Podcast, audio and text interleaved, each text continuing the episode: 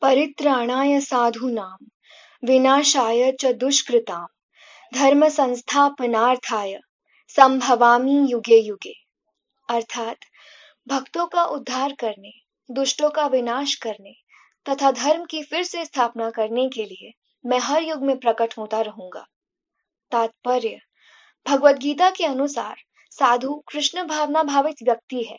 अधार्मिक लगने वाले व्यक्ति में भी यदि पूर्ण कृष्ण चेतना हो तो उसे साधु समझना चाहिए।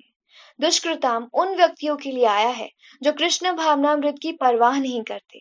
ऐसे दुष्कृताम या उपद्रवी मूर्ख तथा अधर्म व्यक्ति कहलाते हैं। भले ही वे सांसारिक शिक्षा से वशीभूत क्यों न हो। इसके विपरीत यदि कोई शत प्रतिशत कृष्ण भावनामृत में लगा रहता है तो वह विद्वान या सुसंस्कृत न भी हो, फिर भी वह साधु माना जाता है। जहाँ तक अनिश्वरवादियों का प्रश्न है, भगवान के लिए आवश्यक नहीं कि वे इनके विनाश के लिए उस रूप में अवतरित हो, जिस रूप में रावण या कंस का वध करने के लिए अवतरित हुए थे।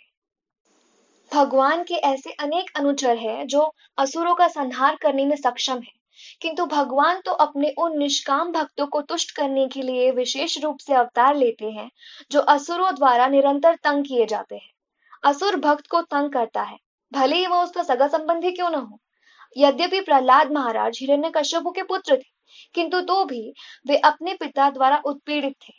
इसी प्रकार कृष्ण की माता देव की यद्यपि कंस की बहन थी, किंतु उन्हें तथा उनके पति वासुदेव को इसीलिए दंडित किया गया था क्योंकि उनसे कृष्ण को जन्म लेना था।